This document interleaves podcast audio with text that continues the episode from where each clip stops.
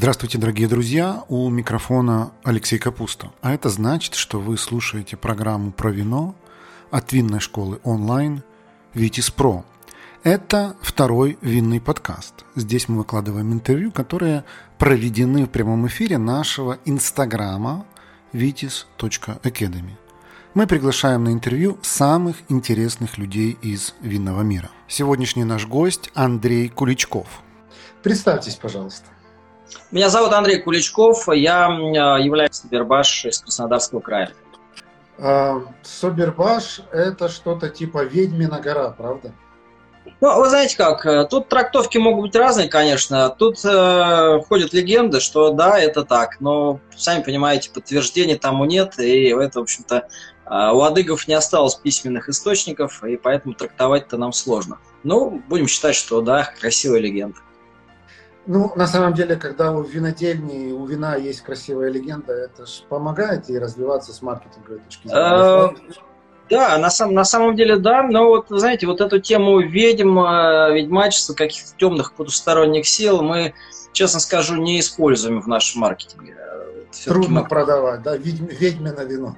Да, ведьмино вино, оно, наверное, все-таки должно быть другое. Мы все-таки стараемся как-то так как мы позиционируем себя как не самое дешевое и, в общем-то, наверное, виноделие с определенными претензиями, поэтому, в общем-то, ведьмино вино нам пока, в общем, недоступно. Слишком радикальная заявка. Расскажите, Андрей, немножко про вашу винодельню. А, ну вот какие-то факты, которые нам интересно понять, осознать, чтобы вот представлять. Ну, что смотрите, такое?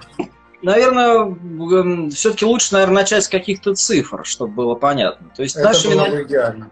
Да, наши винодельня 10 лет. То есть вот, э, собственно, как, как сейчас модно говорить, проект начался 10 лет назад, в декабре 2011 э, года, да, даже, даже 2010 года. Э, и вот, собственно, с той поры прошло уже так, времена быстро пролетели. И вот мы уже вроде бы как состоявшаяся винодельня Краснодара – у нас 60 гектар сейчас виноградников. Вот, выпускаем мы а, с этих 60 гектар порядка 120 а, тысяч бутылок. То есть выпускаем столько, сколько мы можем продать сейчас. Mm-hmm. А остальной виноград мы, в общем, продаем виноградом. И, в общем-то, а в планах, и, скажем так, цели наши это выйти на уровень где-то 500-600 тысяч бутылок. То есть это некий, такая некая цель на ближайшие в ближайшую перспективу. То есть, с одной стороны, по европейским меркам вполне такая э, средняя винодельня, по российским, ну так, маленькая. Ну, я так понимаю, что там, если сравнивать с неким условным Кубань вино, то небольшая, да, но если ну, сравнивать с множеством, множеством других, то и не маленькая. Скажите, Андрей, с какими вы сортами винограда работаете? И вот ваша линейка вина, на что собой представляет? Какие это вина, какие цены, какое позиционирование? Смотрите, а, вот что касается сортов, то на нас знают как эм, виноградники, Сабербаши, винодельня. Это то, где можно найти какие угодно сорта, как правило, автохтонные, местные. Там, ну, э, э, честно скажу, это мой, мой интерес, мое хобби можно назвать. Эм, есть у нас небольшая коллекция, э, порядка 42, там, 45 сортов. Э, которые я собираю, э, проверяю на, скажем так, что из них, какие вины из них можно сделать, что-то убираю, что-то э, оставляю. Вот. И поэтому, что касается сортов, у нас довольно, как я уже сказал, много, а вот в ротации в коммерческой где-то примерно сейчас 12. Угу. Вот. И вот, Какие собственно... самые важные из этих 12? Хм. А, важные для винодела вообще все сорта важные. А, но вот... Ну, если говорить в коммерческом какой-то перспективе, типа, что больше, лучше продает? А вы знаете как? А, тут, ну, тут ответ очень прост. Красный, из красных сортов это, конечно же, наш красностоп. Это, как уже все говорят, это красностоп, это наш Пушкин, как Цинфандель в США, как, в общем-то, там разные сорта, и вот все мы знаем такие титульные сорта для разных стран, у нас, похоже, становится красностоп таковой. То есть вы сейчас говорите не про э, эмблему винодельни и не эмблему края, а про эмблему всей страны. Ну да, да. По сути, Красностоп, он претендует на то, чтобы занять вот такую флагманскую роль э, винограда, который может э, представлять виноделие страны. Угу. Есть, конечно, тому э, противники, есть и горячие сторонники этого. Вот. Э, из белых сортов, на удивление, у нас сейчас очень удачно и с эм, коммерческой точки зрения, но и самое главное, с эм, винодельческой у нас эм, появился сорт Хихви. Мы делаем второй, уже второй, третий уже урожай. Грузинский, да, сорт? Да, ну, знаете как, я бы вот все сорта, которые там, как мы говорим, с хихи, саперави, хихви, аркацетели, киси, грузинские ли они, или я их предпочитаю все-таки называть с, э, сорта гор Кавказа, потому что тот mm-hmm. же самый аркацетели, он э, один из основных сортов э, в Армении для производства коньяка. Mm-hmm. А, также, вы знаете, он был распространен и в Советском, в Советском Союзе везде, и в России тоже он оставался. Ну, будем считать, ладно, нравится грузинский, будем считать грузинский сорт. Вот, очень интересные результаты. У нас его пока не очень много этого сорта, не очень много вина. В этом году, э, вот в 2019 году э, сделали 2000 литров. И, собственно, вот сейчас э, успешно То есть правильно я понимаю, что ставки на какие-то такие раскрученные брендовые международные сорта, а там Каберне либо Шардоне у вас нет? Ну, у нас есть международные сорта, но, конечно, у нас, э, э, хотел сказать, нет, Каберне есть. Каберне достался мне, вот покупая виноградник, там участок э, в 2 гектара Каберне Савиньона мне, так скажем, достался. Ну, в принципе, хороший сорт, нравится, но э, я ставку на это не делаю. То есть ни, ни Савиньон Блан, ни Каберне. Но э, вот, честно скажу, я отношусь к той группе виноделов, которые считают, что Каберне Фран в наших краях обрел свою, можно сказать, вторую родину. Очень хорошо получается, удается у нас Каберне Фран, и мне нравится с ним работать. И, собственно, вот э, он э, один из тех международных сортов, которые у меня есть. Э, помимо него, из международных мы культивируем рислинг, пиногри, как ни странно, карвину – Mm-hmm. Вот, э, очень любопытный, кстати, хороший результат получается с, эм, с карвиной, но мы ее в купажах используем. Вот. Также проводил опыты небольшие с небиола, тоже очень любопытно. Ну вот, пожалуй, такой вот основной набор а, международных сортов. Расскажите мне, пожалуйста, поподробнее про красностол. То есть э, а, в чем его особенности, в чем его сила, в чем его слабость? А, какие вот перспективы там выйти на какие-то такие высокие высоты типа условного там Петрюса моносортового? Ну, а, честно скажу, сорт э, не самый простой. А, Все-таки сорт не селекционный, а, как бы скажем, автохтонный, народной селекции. Угу. Вот. Урожайность э, относительно низкая у него, где-то порядка там 5, максимум 6 тонн с гектара. То есть, в общем-то, ну, как бы с коммерческой точки зрения, сорт сложный. Склонен к э, подвяливанию ягод, э, жаркого такого солнца не очень хорошо выносит, но при этом довольно морозостойкий, то есть мороз в минус 22-24 он вполне хорошо выдерживает. Угу. Вот. А с минологической э, точки зрения он интересен тем, что содержит довольно высокое количество полифенолов, то есть он и цветом богат, вот если мы возьмем примерное содержание антоцианов, то у него больше 600 мг на литр, то есть, в общем, дает насыщенный, а, насыщенный красный цвет. И, конечно, просто чудовищное содержание э, полифенолов, то есть он э, очень тонинный. И если его чуть передержать на мезге, то это вино, которое можно будет хранить лет 10, и оно еще будет таким молодым, тонинным и очень жестким.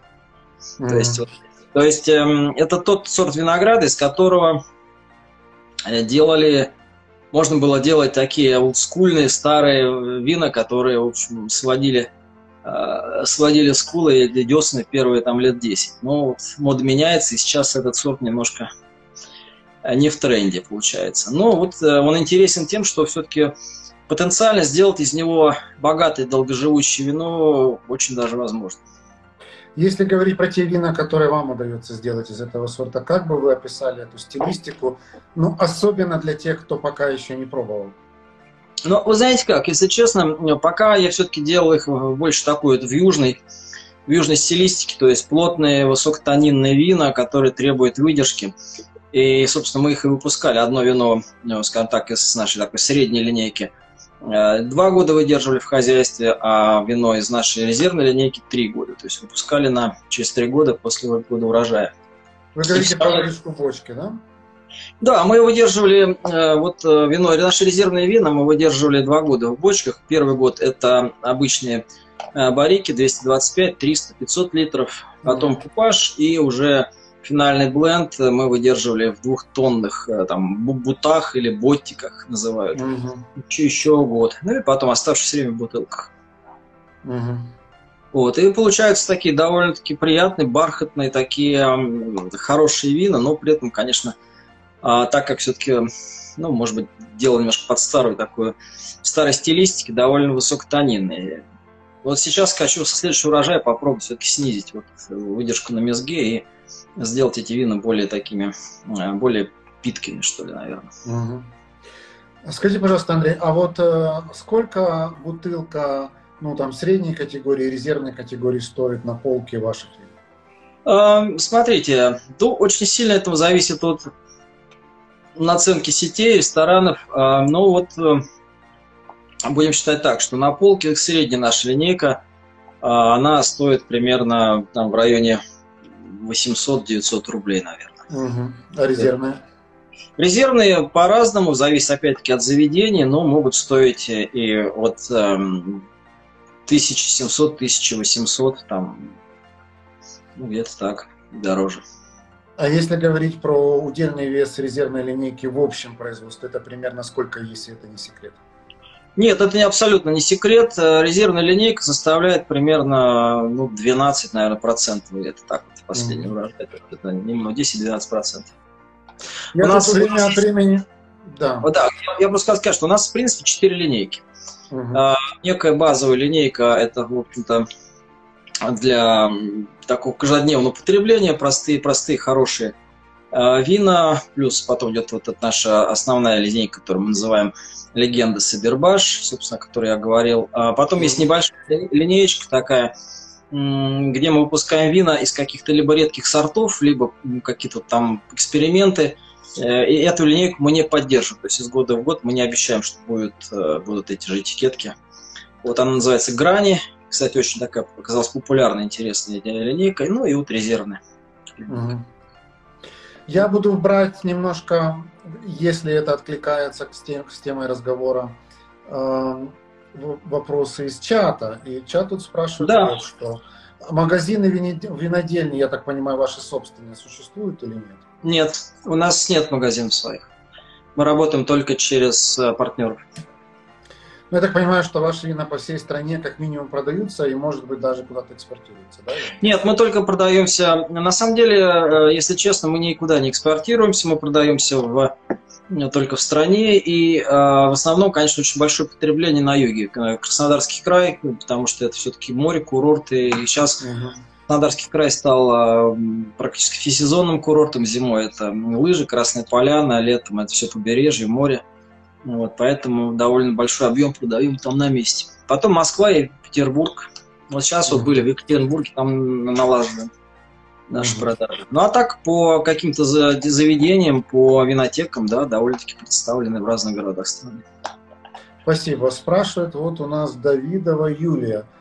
А, нет, не, не Давидова Юлия, да, она спрашивает, чем уникальна сама винодельня?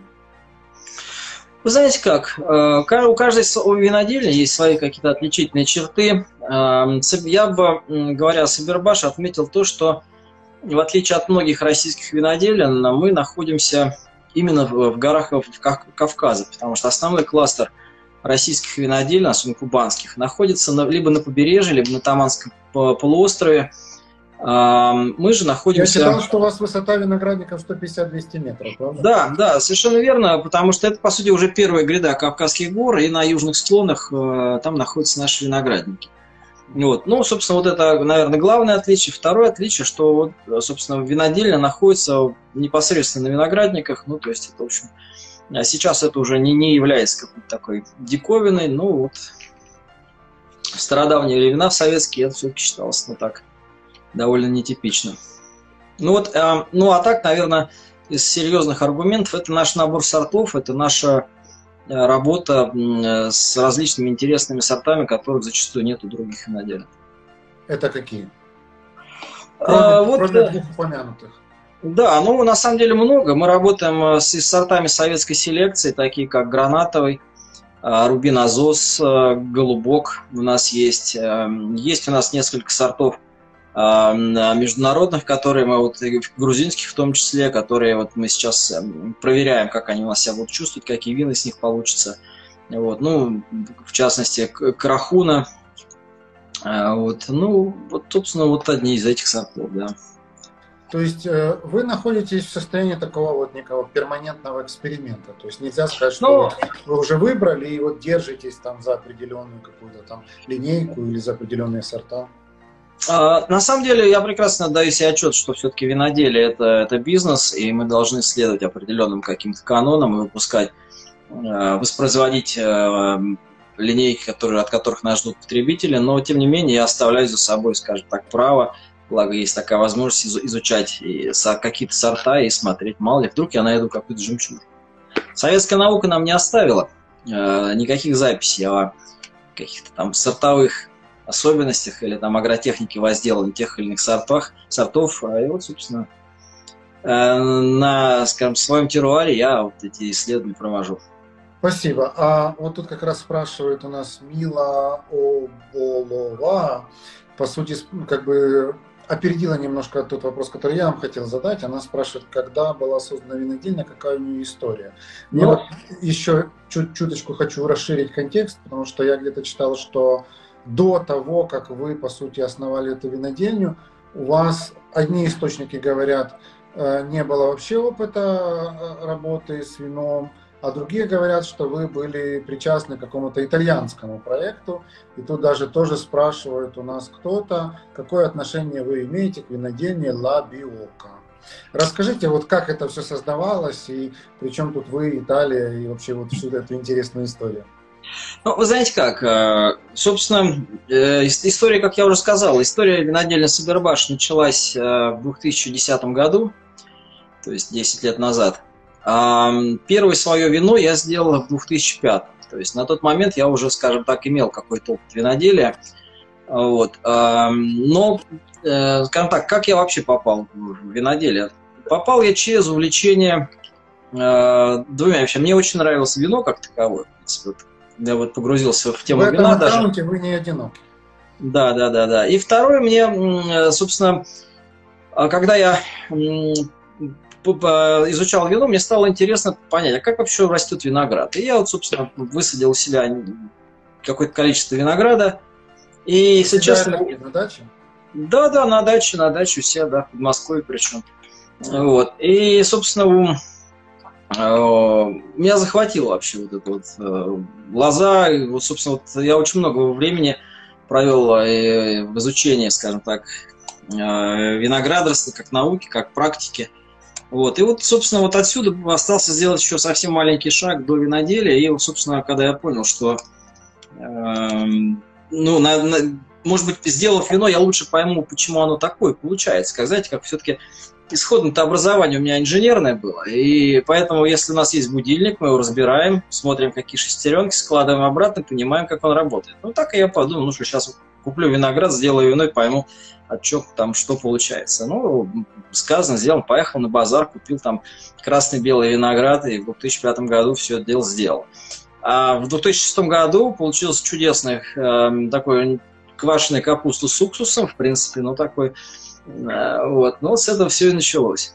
Дальше, дальше, собственно, были, э, были стажировки, была работа э, уже с, э, на нормальных винодельнях, ну и так, шаг за шагом потихонечку начал делать вино.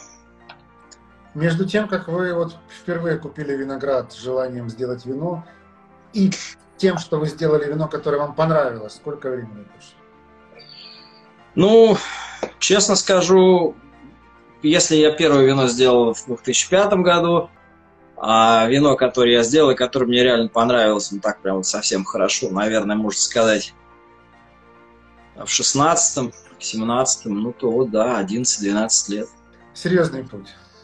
Ну да, на самом деле, знаете как, это как, э, когда начинаешь делать вино, это же, с одной стороны, теория, и с другой стороны, какая-то практика. Практиковаться можно один раз в год, и здесь, в общем-то, не так часто доводится практиковаться. Вот. А получается, что сначала мы изучим какие-то буквы, там, потом начинаем складывать их э, в слова, потом, собственно, предложение, даже через какое-то время можем написать нехитрый диктат. А вот чтобы написать какое-то эссе там, или поэму, это требуется уже так, э, какое-то мастерство и свободное владение и виноградовскими, и винодельческими техниками, и понимание своего теруара. Ну, говорят, чтобы написать хорошую поэму или там хорошее эссе или роман, то еще и талант нужен. Ну, здесь, знаете как, виноделие, да, безусловно, нужен талант, нужно какое-то чутье, но виноделы, они, наверное, по сути, большинство из них талантливы, потому что здесь не, не остаются, ну, скажем так, ну, те увлеченные виноделы, не остаются равнодушных людей. Тут, э, вот, чтобы быть виноделом, нужно иметь определенный склад, э, склад характера и огромное желание этим заниматься. То есть просто прийти на работу, отработать и уйти, это на виноделе не получается.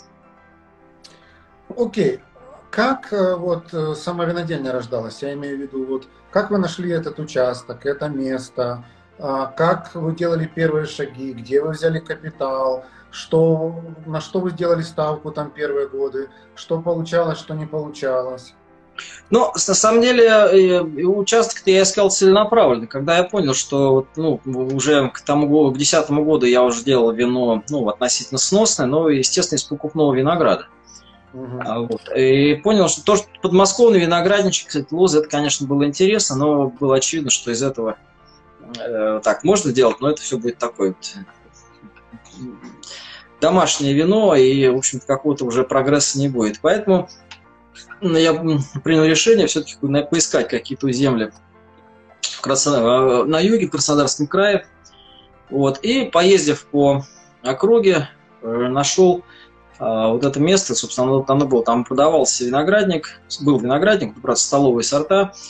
Оно меня привлекло тем, что там было необычайно красиво, я почувствовал, что вот, ну, это то место, вот, ну, мое. И вот, собственно, mm-hmm. никаких каких-то логических там выводов, исследований, там, ни почвы, ни климата, а просто вот увидел, влюбился и решил там остаться. Вот, mm-hmm. собственно, была логика.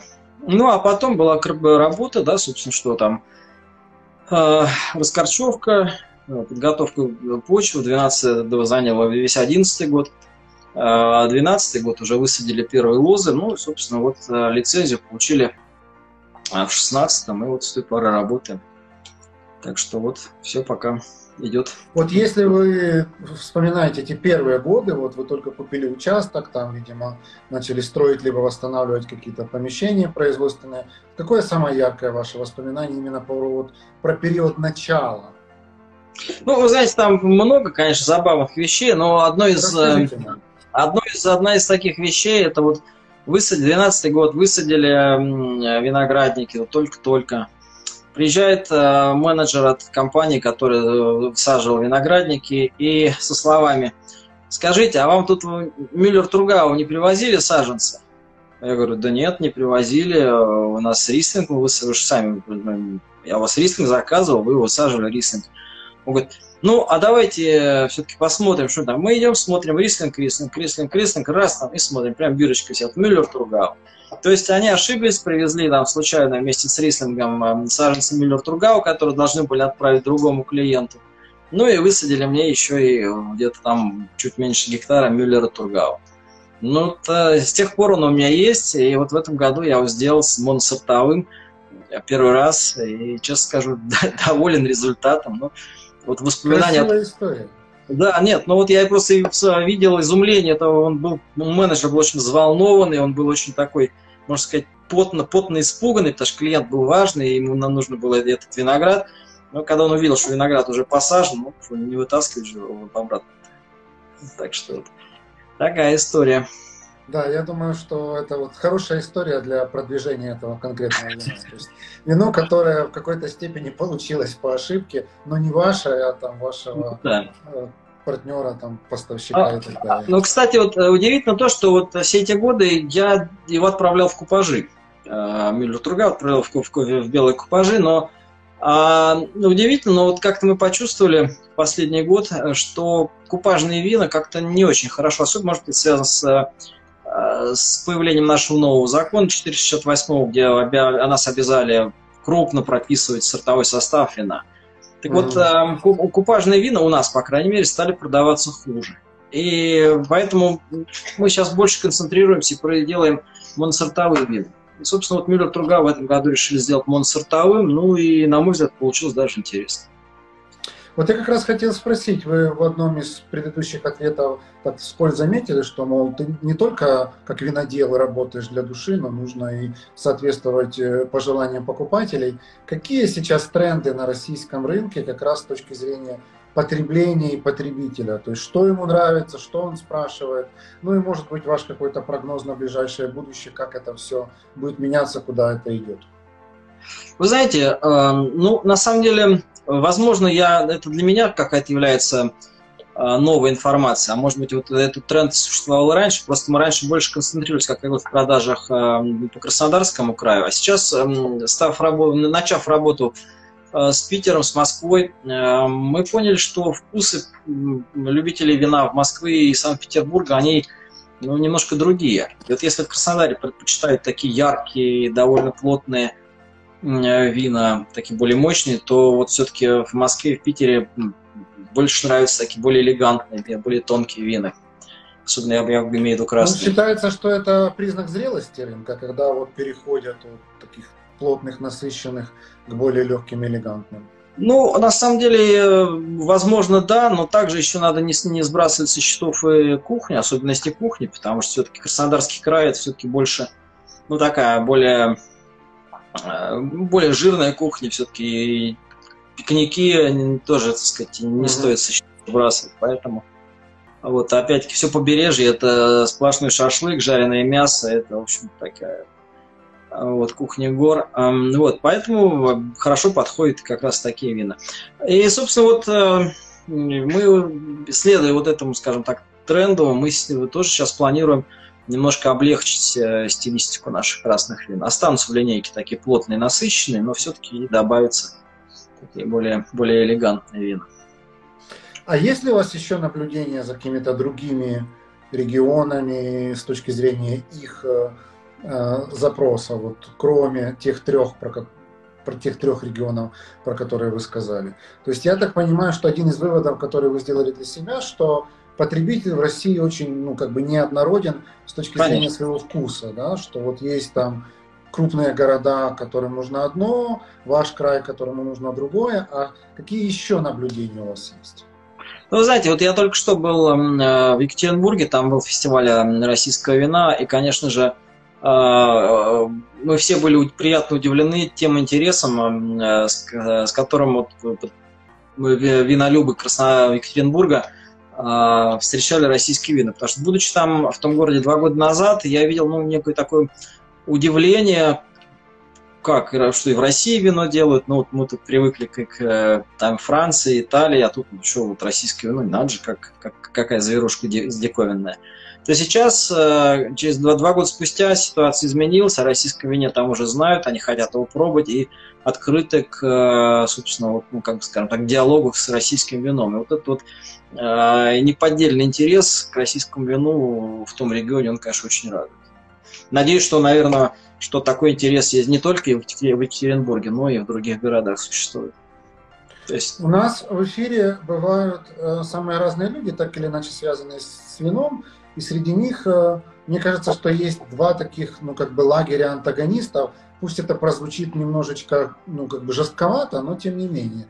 А, на, в одной стороне, так сказать, в одной команде э, есть в основном виноделы и там адепты, которые говорят, потребление локального вина растет из года в год, из месяца в месяц. А в другой команде есть такие, ну, немножко по-снобскому, можно сказать, настроенные сомелье, которые работают в крутых дорогих ресторанах, и которые приводят вот следующей истории, что, мол, у меня в винной карте нет ни одной позиции российской, и это очень осознанная позиция, потому что я, мол, хорошо зная российские вина, пробуя э, и любя эти вина, когда предлагаю эти вина по тем ценам, которые просят виноделы своим гостям, своим посетителям, то эти гости и посетители, они просто не понимают, почему это вдруг российское вино стоит столько. И, соответственно, не отказываются, соответственно, я в свою карту в ресторане это вино не включаю. Как вы думаете, а, вот эти два лагеря, они скоро встретятся и подружатся? Ну, вы знаете как, э, на самом деле, э, сомелье, безусловно, самый такой прогрессивный э, прогрессивный отряд винолюбов, все-таки сомелье, они в большей степени винолюбы, а уже они просто это свое любительство сделали своей профессией. Вот. И как все уже такие ну, продвинутые любители, профессионалы из винного бизнеса, они стремятся к какой-то новизне, поэтому они открыты к российским винам и с охот, охотно их пробуют. Но, конечно же, их уровень э, подготовки, их, их чувство вина не всегда находит э, должный ответ со стороны российских э, производителей. Но, честно скажу, я тоже пробовал очень много российских вин, уровень которых ну, можно назвать средним, скажем так. И я и про свои вина могу сказать, что вот, я довольно адекватно отношусь к, к уровню наших вин – Безусловно, есть хорошие вина, такие честные, добротные, но у меня самые, самые лучшие оценки, которые я получал, это 93 а, балла. Я поставил Саклинг за э, красностоп резервный, там, 16 что ли, года. Вот, но, это честно сказать... получил от Саклинга 93 балла. Да. Ну, да. не самая низкая оценка.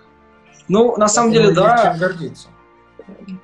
Честно скажу, да, горжусь, но а, все-таки не все вина такие. Вот есть вина, которые, ну, получаются, конечно же, а, может быть, немножко попроще. Вот. И здесь вот, возвращаясь к нашей основной теме, я хочу сказать, во-первых, эм, доверие сомелье нужно завоевать. Нужно делать стабильные вина. Не обязательно тебе делать все они там какие-то супер, мега премиум, там все 90, 95 баллов. Нет.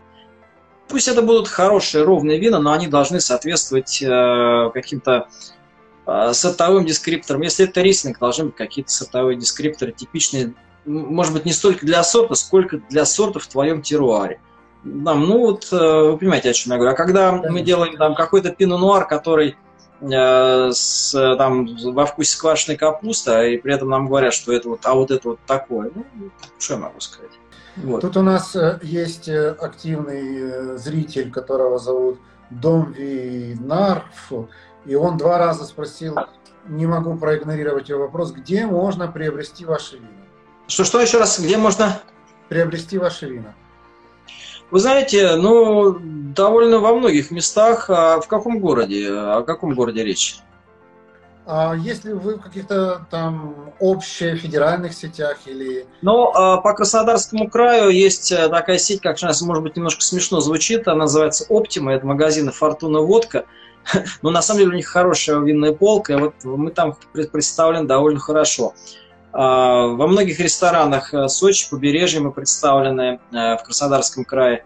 А, в Вина Кубани э, такие известные магазины в Краснодарском крае мы там тоже, тоже представлены. Во многих аэропортах Сочи, Краснодар – ну, а мы вот не, не, не так давно стали работать э, с Москвой и Петербургом, поэтому в каких-то заведениях мы представлены, в винотеках.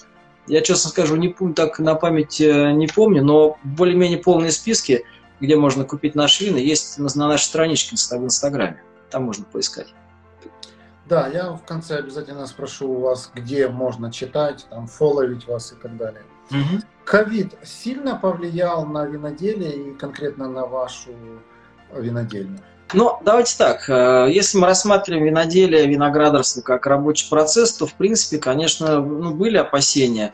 Но, честно скажу, не сильно это повлияло. Работа как шла, так и шла, потому что мы все-таки относимся к, к Минсельхозу, а даже когда всех нас залочили тут на, там, на месяц с лишним, Минсельхоз э, сельхоз работал. В общем-то, работали вот. Но это значительно сильно сократило наши продажи. То есть, так как рестораны да, были закрыты, э, всякие винотеки, короче, не работали. И, конечно же, вот продажи весной и летом прошлого года, они просели из-за этой ситуации. То есть, вот такой, в общем-то, не совсем виноградарский, винодельческий, может быть, эффект, но вот такое влияние оказали.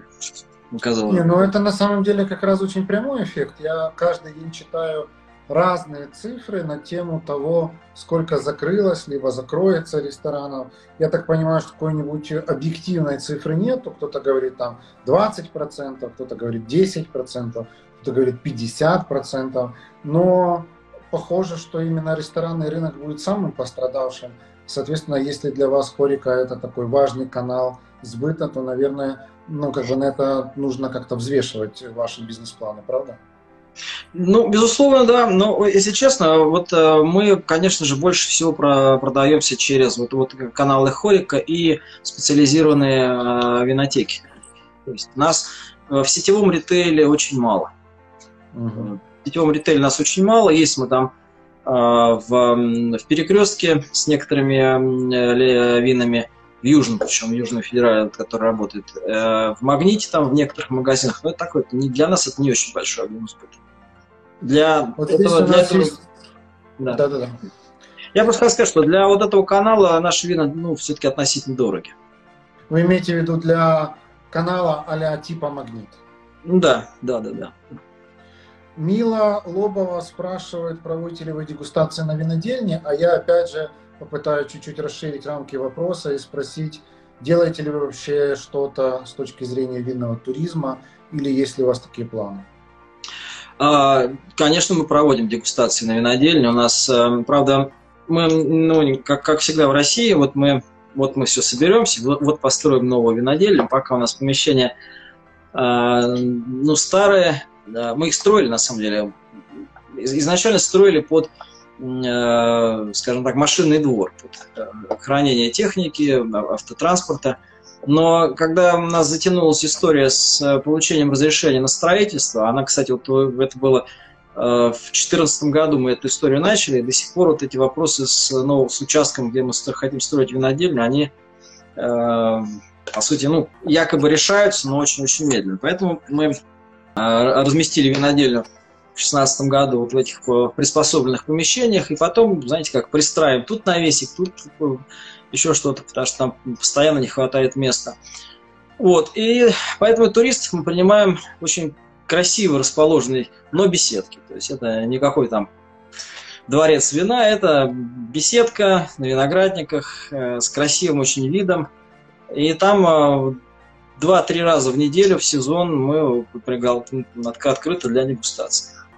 То есть все-таки некая туристическая программа у вас есть. То есть если там зайти через сайт, записаться, там все Конечно, да, да, да. На самом деле у нас довольно много сейчас э, туристов, э, и поэтому, конечно, запись обязательно.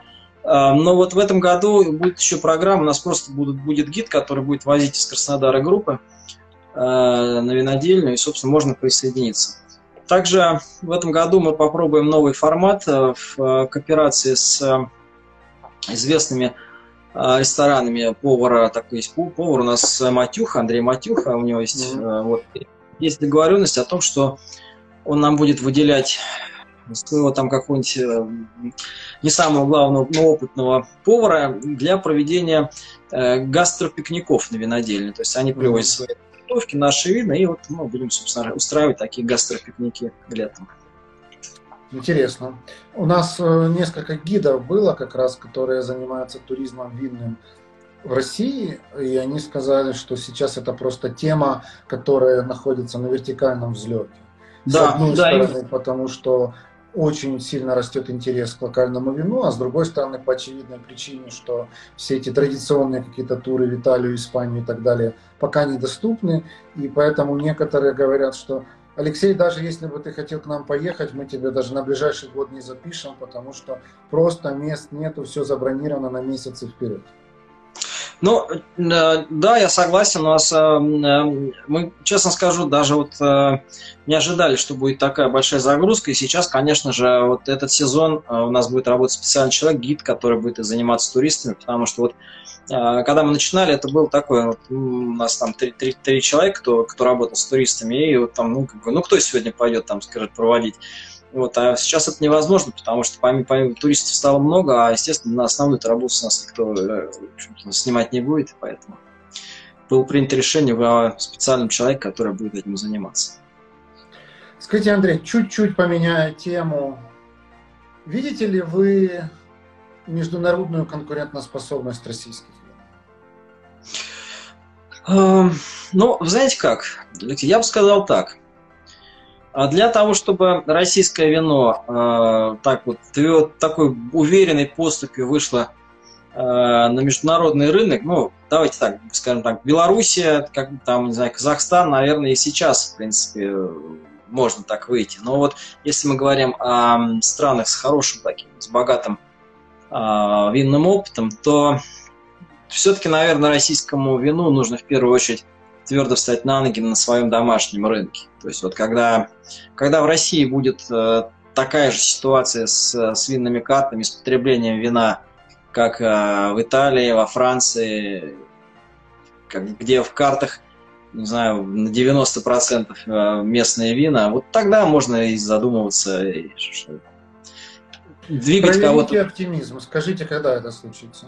Потому что вот ну, как бы я в данном случае не могу выступать каким-то экспертом либо специалистом, но смотря вот на постсоветские страны э, и на местные вина в картах, ну, как-то вот у меня большого оптимизма, что это станет, как, например, в моей любимой Испании, где либо 100%, либо 99% винной карты обычно, в обычном ресторане, это только испанское вино.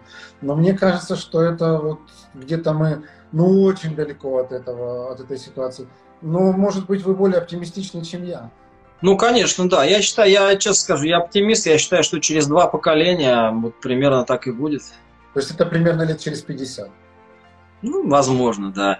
Вы знаете как, если честно, вот уже сейчас вот эм, э, очень, очень отрадный факт для нас, для российских виноделов, что уже есть э, заведения, э, винные бары, которые в, у, которых в картах только российское вино. Есть такие заведения и в Краснодаре, и есть и в Москве такие заведения. И то, что они появляются, их становится больше, это факт говорит о том, что российское вино начинает э, завоевывать доверие, и ему начинают ну, как бы делать на него ставку. Но понятно, пока эта ставка, это как бы, знаете, вот смотрите, какая зверушка, вот как интересно, российское вино пройдет какое-то время, и все будут относиться к российскому вину нормально. Это наше вино, это российское вино, хорошее, качественное. Вот. А, и так, я думаю, шаг за шагом, постепенно, без каких-то вот не, упаси Боже, у нас, если вдруг там наверху кто-то решит, давайте что-нибудь запретим там иностранное или что. Ну вот нет-нет, российское вино должно встать на ноги естественным путем в борьбе, отодвинув плечом там какого-нибудь э, конкурента. Вот только в таком случае э, можно будет говорить о том, что оно может выйти на междугородний рынок. Скажите, пожалуйста, Андрей, как вы видите перспективы вот вашей винодельни, например, ну там в временном отрезке лет 10? Можно помечтать, или вы как бизнесмен может быть, у вас есть бизнес-план, и в этом бизнес-плане есть конкретные позиции, которыми вы хотите поделиться. Как говорят, сейчас на, на 10 лет никто не планирует, но кто его знает. И на деле это знаете... такое, знаете, бизнес на века. Ну да, вы знаете как, если честно, у нас есть э, небольшой земельный банк, и у нас еще есть, э, ну, скажем так, э, какое-то там количество земли, небольшое, правда, ну, где мы можем еще высадить виноградники. А, ну и как раз вот если это все сделать, мы выйдем в в объеме производства, который позволит нам делать, как я сказал, 500-600 тысяч бутылок. Вот для меня, э, собственно, вот мой план это как раз и состоит в том, чтобы достигнуть вот этой цели, построить новую винодельню. Причем винодельню а, не как, и как бы сейчас, вы знаете, как у нас многие строят винодельню, не многие, некоторые строят винодельню, как красивый такой арт-объект. Ну вот mm-hmm. э, винодельня Калатрава, кстати, недалеко от вас там есть. В общем. Есть, да. Вот. А, на самом деле и эстетика должна быть хорошая, но в принципе вот я как, как винодел, как и заказчик вот этого проекта, э, мне, мне нужна, нужен инструмент, мне нужна не, не, не декорации, не резьба, так сказать, по дереву, а нужна хорошая гитара, или, там, скрипка или что-то. Вот. Пусть она будет с резьбой, но в первую очередь она должна звучать. То есть ваша новая винодельня, она будет максимально утилитарна? Она, да, она должна быть не, не утилитарна, она должна быть э, технологична. Вот, вы знаете, вот мой подход как винодела, э, я все-таки назову себя, знаете, как были такие почвенники, земельники, а я такой винодел-теруарник. Я считаю, что, наверное, 100%, ну, может, там, 95% качество вина закладывается собственно, на, на винограде. И наша задача, задача винодела в процессе производства сделать как можно меньше ошибок. То есть любая, любая технологическая операция, она приводит к снижению потенциального качества вина. Ну, кроме как, что может выдержка в бочке. Выдержка в бочке, она может добавить что-то еще. Так вот, чтобы вот таких ошибок, такое снижение качества было как можно меньше, нужна удобная э, и настроенная под э, твои технологические процессы в виноделии. Вот, собственно, что я хочу от проекта. Чтобы винодельня была удобная, чтобы как бы было как можно меньше э, работать через, через надрыв пупка, и, собственно, она была э, технологичной. То есть я услышал новая винодельня максимально технологичная, 500 тысяч бутылок – а, но вот, например, плана или цели получить 100 баллов у Паркера у вас нет. Вы знаете как, э, ну и Паркера тоже, считайте, нет, поэтому что ж там. Ну, Хорошо, Саклинга, если он Саклинга. Нет, конечно же, как, как любой, наверное, вот каждый первый винодел, а про стубальные вина он мечтает и думает, э, да, ну вот получить бы. Вы знаете, я не то, чтобы я хочу их получить, а, я хочу делать вина, которые бы соответствовали вот этим 100 баллам. А да, даст им кто-нибудь эти 100 баллов или нет, это уже не столь важно. Главное, я буду знать, что я сравниваю свое вино с э, серьезными конкурентами, я должен понять, что, ну, в принципе, я где-то вот на таком уровне и нахожусь. То есть это да, конечно, э, делать вина так, такого высокого уровня очень хочется. И вот мы к этому идем. Спасибо огромное за эту беседу, Андрей. Последний вопрос у нас традиционный. Расскажите, где мы можем найти вас, может быть, страничку вашей винодельни, может быть, вашу личную, где можно почитать, о чем вы пишете. Короче говоря, явки, пароли. Ну, первую, в первую, конечно, голову это Инстаграм, э, Сибербаш Вино. В Инстаграме вы можете нас найти. Э, и Фейсбук. Вот, собственно, сайт, э, сайт есть, э, собственно, собервашвино.ру. Э, ну и в Фейсбуке есть моя личная страничка Андрей Куличков. И есть страничка у винодельни Собербаш. То есть вот, собственно, там, там нас где можно и найти. Спасибо, Спасибо вам огромное, Андрей, и желаю вам всяческих успехов. Спасибо большое за интересный про который мы только что чуть-чуть поговорили, и про 100 баллов, чтобы это стало реальностью. Спасибо огромное. Было приятно Спасибо. с вами пообщаться. До свидания. Взаимно. Вы слушали второй винный подкаст от винной школы онлайн Vitis Pro. Давайте дружить в соцсетях. Посетите наш инстаграм-аккаунт vitis.academy, телеграм-канал «Второй бокал» и, главное, загляните на наш YouTube-канал «Что пьем?». Ну, а если у вас возник вопрос, а почему этот подкаст называется «Второй винный?», то я рекомендую вам найти наш Первый винный подкаст, он называется «Винные истории» и посвящен истории вина как части нашей с вами цивилизации.